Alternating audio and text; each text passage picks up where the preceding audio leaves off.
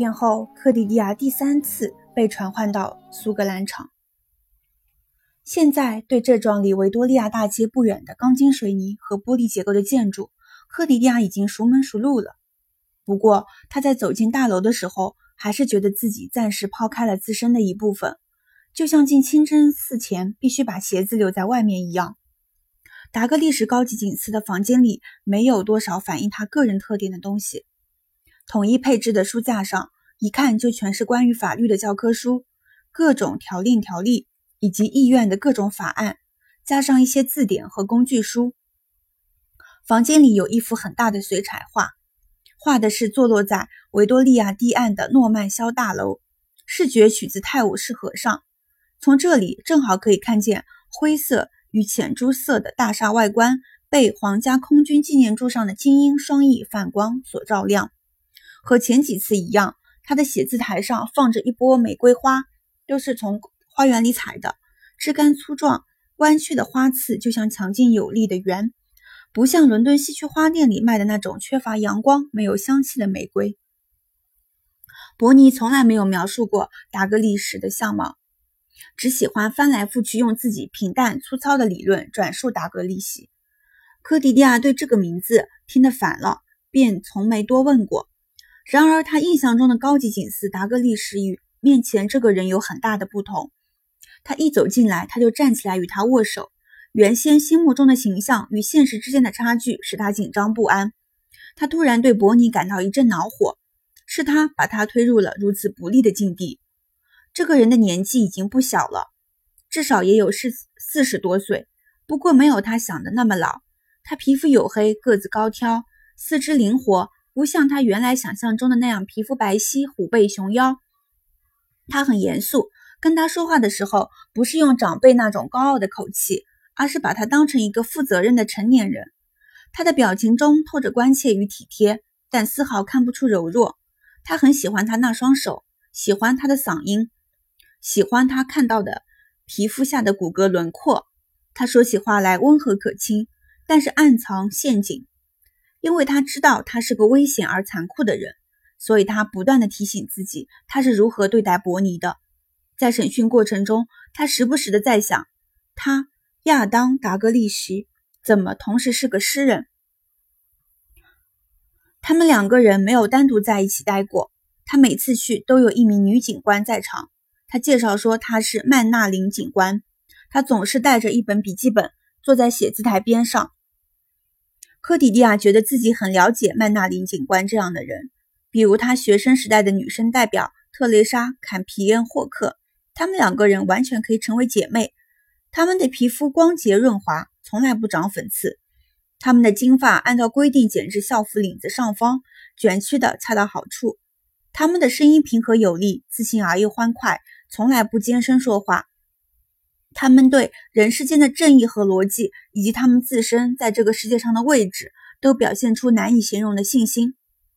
克迪迪亚走进来的时候，曼纳林警官冲他微微一笑，这个笑容表现得很坦然，没有过分的示好，因为太殷勤的微笑可能会影响案件的调查，但也不能表现得太苛刻。这个表情几乎可以让科迪迪亚掉以轻心。但他可不愿意在那双老道的眼睛注视下表现得像个傻瓜。第一次去之前，他至少还有时间研究对策，掩盖事实毫无优势，而且非常危险，因为聪明的人很快就能发现问题。如果问到他，他可以透露自己与蒂林姐弟和马克导师导师都谈过马克卡伦德的事，曾经设法寻找并约见了戈达德太太，去拜访了格莱德温医生。对于有人想害死他，以及他去过萨默塞特府的事情，他准备只字不提。他知道哪些事实至关重要，无论如何都不能说。罗纳德·卡伦德被杀，祈祷书中的线索，马克死亡的真相。他告诫自己，绝对不能被拖进案情讨论，不能谈及他自己、他的生活、目前的工作，还有他的抱负。他想起了伯尼对他说的话：“在这个国家。”如果一个人缄口不言，谁也无法强迫他开口，言多必失。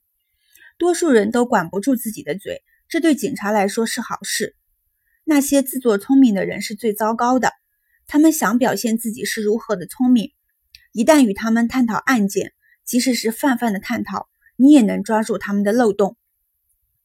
科迪蒂亚提醒自己，当初是怎么告诫伊丽莎白利明的：不要胡编乱造，不要无中生有，不要害怕，就说你什么都不记得了。达格利西说：“你有没有考虑过请个律师，格雷小姐？”我没有律师。法律协会可以向你提供一份可靠、有用的律师名单。如果我是你，我就会认真考虑这个问题。但是请律师我还得花钱，不是吗？如果我说的都是实话，为什么还要请律师呢？大部分人正是在开始说实话的时候，才觉得需要请一名律师。但我说的都是实话，我为什么要说谎呢？这个反问是个错误。他非常认真地回答了这个问题。好像他真的想了解似的，这个嘛可以保护你自己，虽然我认为不大可能，或者保护另外某个人。这样做的动机可能是出于爱、恐惧与正义感。我认为这个案子中的人和你认识的时间都不长，所以你对他们的感情不会太深，因此爱就可以排除了。我看你也不是什么随便就能吓到的人，所以剩下的就是正义感，格雷小姐。所谓正义感。可是个非常危险的概念。之前他也受过严密的审问，剑桥警方的调查就做得非常透彻。可是这回他第一次被一个自己所了解的人审讯，这个人知道他在说谎，知道马克·卡伦德不是自杀，而且他内心非常清楚，所有的一切他都会知道。他不得不迫使自己接受现实。他也许不那么有把握，他没有掌握合法的证据，而且永远也不会有。除了伊丽莎白·利明和他两个人，这个世界上已经没有一个活着的人能把真相告诉他了，而他也不准备说。达格利什可以用他无懈可击的逻辑、奇妙的友善态度、他的礼貌和耐心来摧毁他的意志，但他是不会开口的。在英国，他还没有办法让他开口。见他没有回答，他愉快地说：“好吧，我们来看看现在的进展。从你进行的调查来看。”你怀疑马克·卡伦德有可能是他杀，你没有对我承认，可是你却找了剑桥警察局的马斯克尔警长，这就清楚地说明你在怀疑这一点。后来你又去找他母亲以前的保姆，从他那里了解到马克小时候的一些事，卡伦德的婚姻状况以及卡伦德太太的死。此后你又去见了格莱德温医生，他是卡伦德太太生前的全科医生。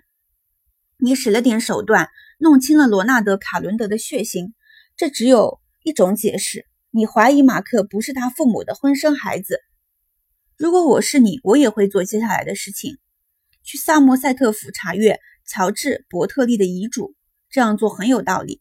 如果你怀疑是他杀，那就要考虑谁得到了好处。如此看来，他已经知道了自己去塞莫萨特府和找维纳布尔斯医生的事。不过这都是意料之中的。他认为他的聪明才智与他不相上下，他所做的事情他也同样会去做。他依然没有开口。他说：“你并没有把你掉进井里的事情告诉我。”但马克兰德小姐说了：“那是一次意外。我现在什么都记不清了。我当时肯定是想去看看那口井，结果失足掉进去了。我对水井历来比较感兴趣。”我觉得那不是什么意外，格雷小姐，没有绳子你是没办法打开井盖的。马克兰的小姐被一根绳子绊了一下，不过绳子是盘着的，放在矮树丛中不显眼的地方。如果你只是去看看，你会把绳子从钩子上解下来吗？我不知道，我掉下去之前的事情都不记得了，只记得自己掉进水里。我不明白这件事和罗纳德·卡伦多星勋爵的死有什么关系。也许有很大的关系。如果有人想杀了你，而且我认为他们确实是想杀了你，那个人可能就是加福斯庄园的。为什么？有人想要你的命，大概是因为你在调查马克·卡伦德的死因，从而对某个人造成了威胁。杀人不是一件开玩笑的事情，除非有绝对的必要。职业杀手都不愿意干，即使是业余杀手，在杀人问题上也不像你想的那样乐观。你肯定已经成为某个人心目中的危险人物。有人把那个井盖又盖上了，格雷小姐，你总不会是穿过坚硬的木头掉下去的吧？科迪利亚仍旧不出声。一阵沉默之后，他又接着说：“马克兰的小姐对我说，她把你从井里救上来后，不愿意让你一个人留在那里。可是你坚持叫她走。你对她说，你一个人在那里并不害怕，因为你有一把枪。”科迪利亚暗自吃惊，这个小小的不慎后果竟会如此严重。可是他怎么能怪马克兰的小姐呢？这位高级警司知道怎么对付那个女人。也许他劝过她说实话，说这样都是为了科迪利亚好。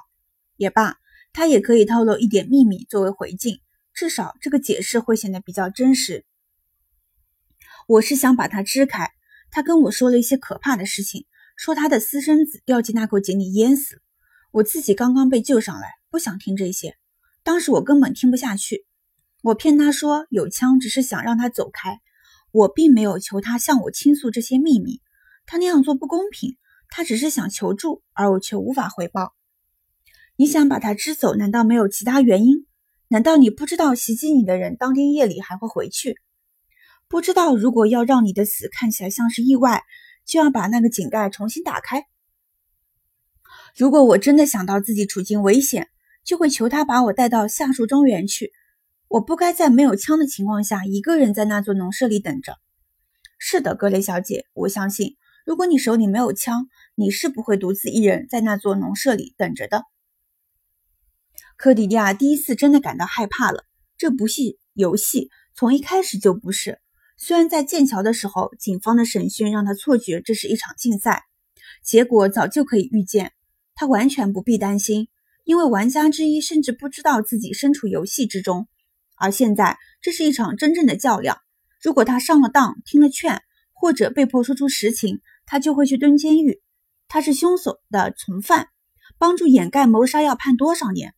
他曾经在什么地方读到过，说霍洛威监狱里臭气熏天，他们会拿走他的衣服，把他关在幽闭恐怖的牢房里，表现好了可以减刑。可是，一个人在监狱里还能表现得多好呢？也许他们会送他去一家开放监狱。开放这种说法本身就自相矛盾。那他以后该怎么生活呢？他还怎么再找工作？被社会贴上罪犯标签的人，还有什么个人自由可言？他为利明小姐感到担心。利明小姐现在人在哪里？他始终不敢问达格利什。他们几乎没有提到过利明小姐的名字。难道她现在也在苏格兰场的某个房间里接受同样的审问？在压力之下，他能有多可靠呢？他们有没有准备让这两个共犯对峙？他们会不会突然打开那扇门，把充满愧疚、悔恨、凶悍的利明小姐带进来呢？他们的惯用手法不就是对共谋犯进行单独问话，直到其中一个人顶不住吗？谁会成为最终的弱者？他听见这位高级警司说话的声音，觉得他好像特别为他感到惋惜。我们有确凿的证据证明那天晚上那把手枪在你手上。一位司机告诉我们，他看见有一辆车停在离加福斯庄园三英里的地方。他把车停下来，去问那辆车上的人是否需要帮助。有一位青年女子却用枪对他进行威胁。